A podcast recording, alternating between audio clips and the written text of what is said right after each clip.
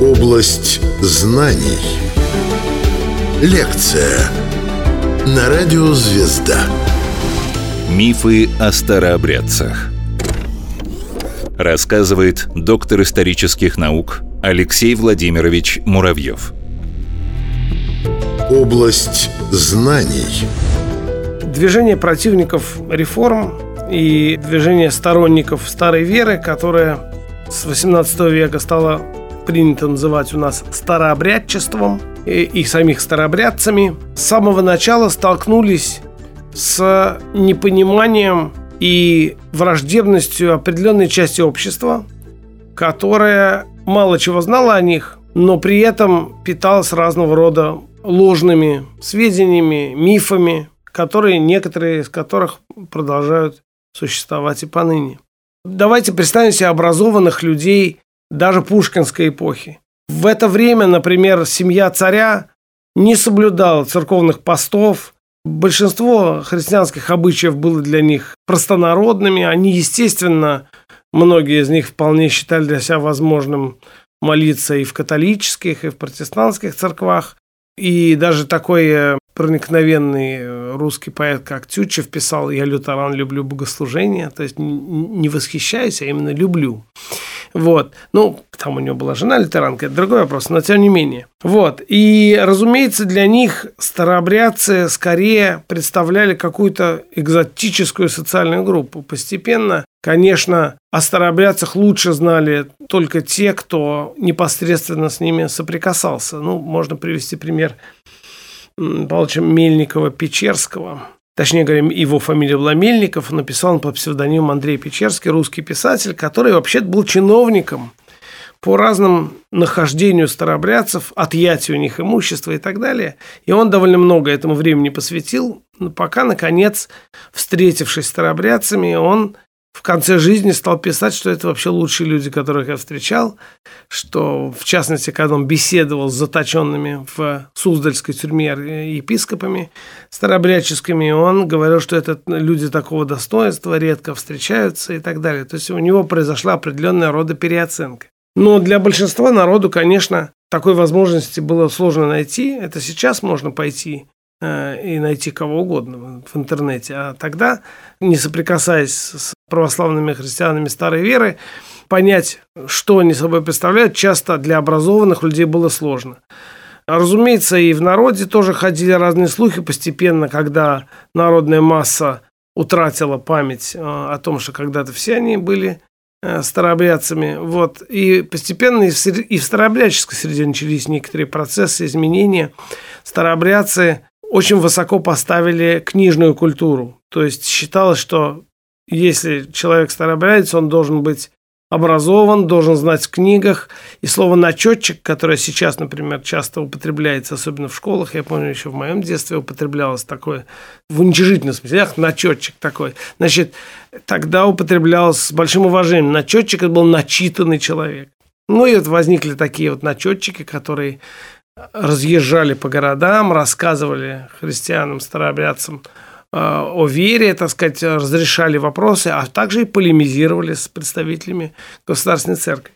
Но несмотря на то, что вот такие начетчики и просветители старообрядчества были, тем не менее, все-таки большое количество разного рода странных и удивительных воззрений э, в обществе относительно старообрядцев циркулировало, и некоторые из них э, даже закрепились. Так, например, полемика властей с самим Протопопом Авакумом и, по, и стремление обвинить его во всех возможных грехах привело к некоторому убеждению, еще стойко держащемуся у некоторых людей, что Протопоп Авакум был некоторый еретик, то есть что он учил каким-то экзотическим воззрением отрицал Троицу там, или что-то в этом роде. Конечно, сейчас, вот, когда вышли исследования Кирилла Кожурина, Демкова и, там, не знаю, Кремера и других, Зиньковского, понятно, что никаких экзотических воззрений у Аввакума не было, да и быть не могло, потому что он всю жизнь читал исключительно такие книги православного, я бы сказал, содержания.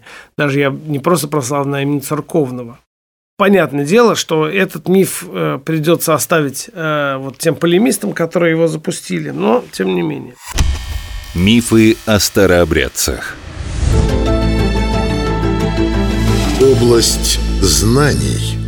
По поводу самосожжений мне как-то уже приходилось говорить, но тем не менее я повторю, что самосожжения никогда не были частью старообрядческой, полноценной и общей старообрядческой идеологии. Старообрядцы прибегали к этим самосожжениям в жесткий момент гонений, и действительно, сам протопоп Авакум одобрял такие акты, как радикального протеста и спасения от позорной смерти э, через смерть героическую.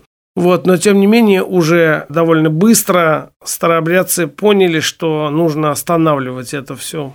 И вот э, сочинение Ефросина о новом изобретенном э, способе смертоубийственной, вот э, э, огненной смерти, э, он показывает, что самоубийство в отсутствии прямой угрозы для веры – для христианина невозможно. И проповедовать вот это вот самоубийство как систематическое какое-то или даже как желательное что-то невозможно. Поэтому, конечно, старобрядцы отвергают и не, э, насколько мы видим по источникам, не принимают эти самосожжения как что-то нормальное.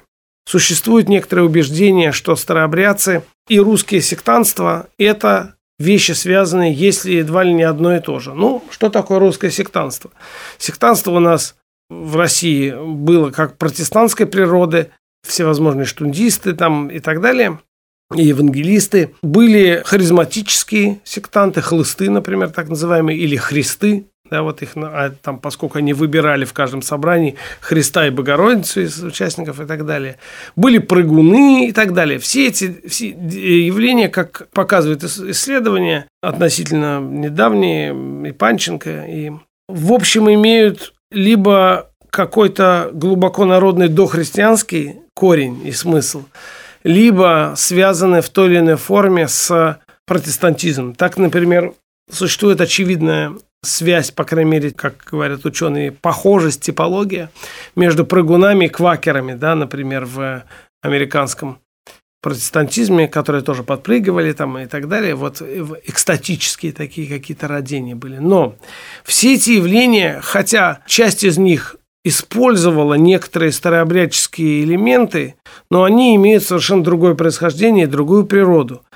И тот факт, что в духовных семинариях и академиях до недавнего времени были кафедры раскола и сектоведения, показывает глубокое непонимание природы русского сектанства. В этом смысле сейчас довольно много исследований опубликовано, мы лучше понимаем вот эту природу. Она, конечно, имеет не христианское, а какое-то более так сказать, глубокое языческое, как мы сейчас сказали, происхождение, этническое. В этом смысле уже следует скорее его связывать с там, ведическими движениями или чем-то в этом роде.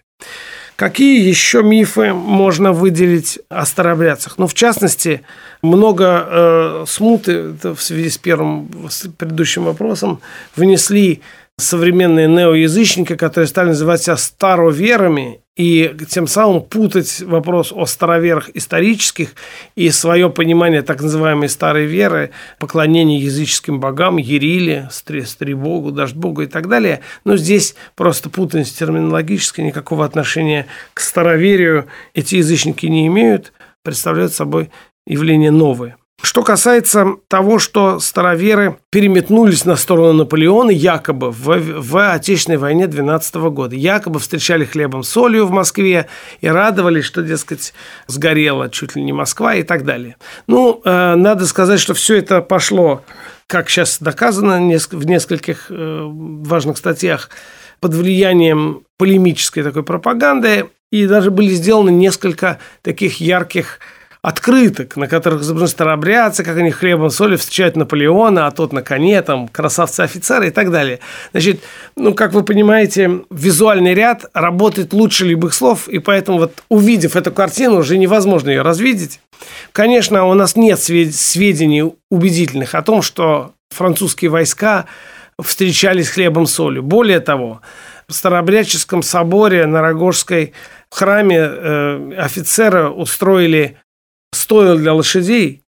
И когда какой-то там какие пытались защищать иконы, то один из офицеров подошел и э, тесаком э, рубанул по иконе. Так что там очень глубокий такой остался след от этого. И до сих пор его показывают, как вот, значит, что икона пострадала от французов. Мифы о старообрядцах.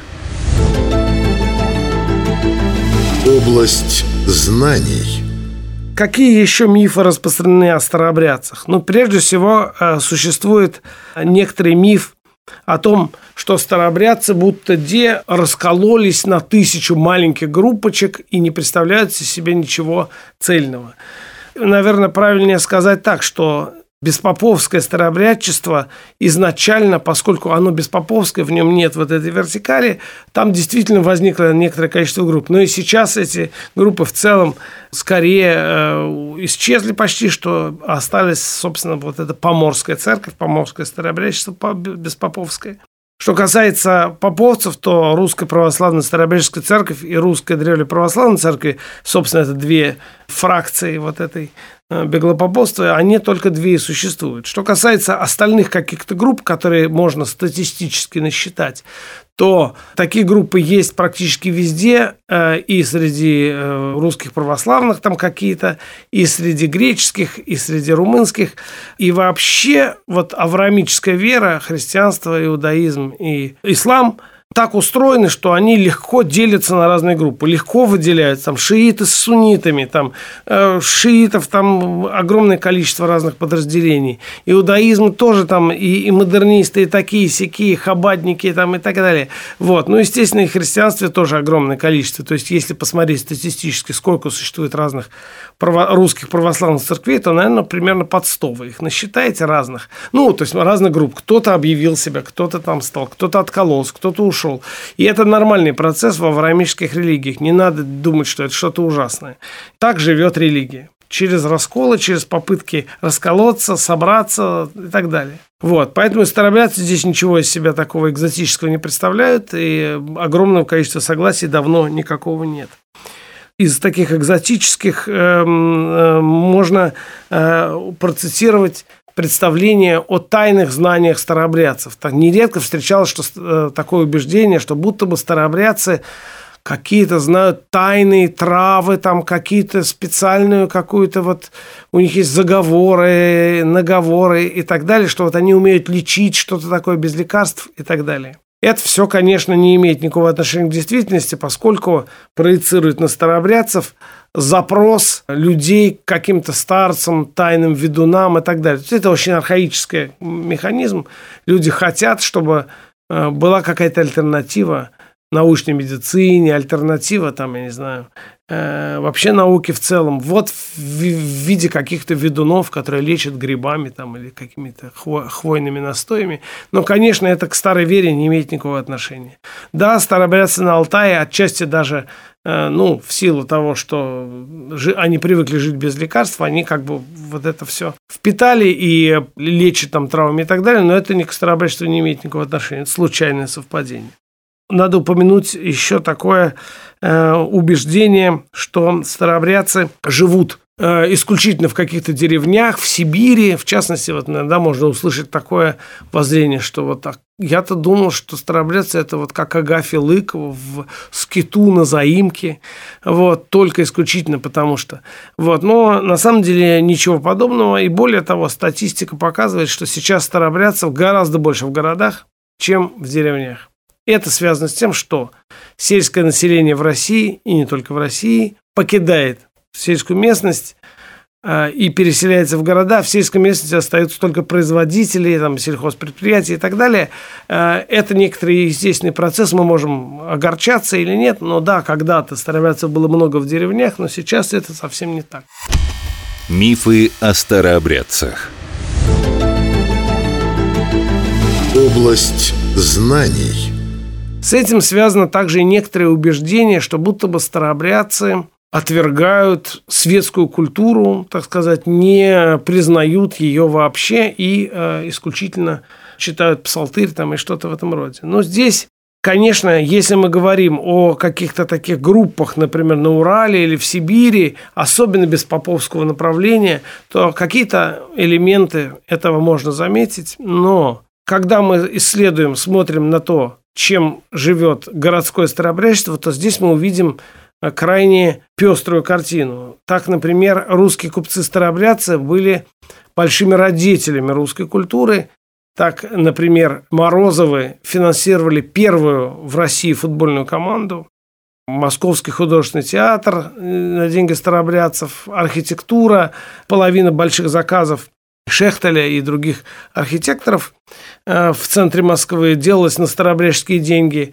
Вот эта вот обсерватория, то есть э, институт, вообще космические исследования начались с старобрядческих денег вот у нас. Так что если мы вспоминаем Э, Циолковского и Чижевского, да, там, понятно, в Калуге там колыбель космонавтский и так далее, но еще до того, как Циолковский сформулировал старобрядцы, давали деньги на исследование космоса. И это было, конечно, уникальное э, явление. Поэтому, значит, ну, дальше, если мы говорим о литературе, о музыке, то э, старообрядцы контактировали и вполне даже взаимодействовали с разными крупными русскими композиторами там, и так далее. Вот. И тем более старо, старобрядческое церковное пение вызывало интересы Чайковского и Мусорского. Поэтому здесь, конечно, такого противопоставления старообрядцев светской культуре не было. Ну, есть некоторые убеждения, что старообрядцы не признавали власть и в, против власти восставали. Но и это не так, потому что, например, казаки-старообрядцы охраняли Э, царей, в частности Александра II, как которого убили э, значит, э, первомартовцы.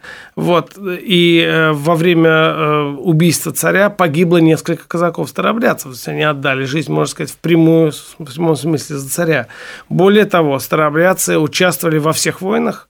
Несколько выходцев из старообрядческих семей прославились, там генерал Белобородов, например, уже в Великую Отечественную войну и так далее, что, конечно, заставляет нас по-другому взглянуть на тему отношений с государством. Но в той мере, в какой государство заставляло их отказываться от своих убеждений, э, гнало их и сжигало, конечно, эти меры государства старобрядцами порицались. Но тут уже сложно что-нибудь другое вообразить. Ну и в качестве такого наиболее любопытного мифа я бы сказал э, убеждение – в том, что старообрядцы живут только в Сибири и только в России. Но теперь, как мы понимаем, поскольку они бежали в разные места, старообрядцы русские живут. Вот я просто перечислю список стран. Румыния, Украина, Белоруссия, Болгария, Греция, Германия, Франция, Италия, Испания, Соединенные Штаты Америки, Канада, Аргентина, Боливия, Уругвай, Венесуэла, Австралия, Китай, ну, Китай практически уже нет, но еще в начале 20 века был еще и Китай.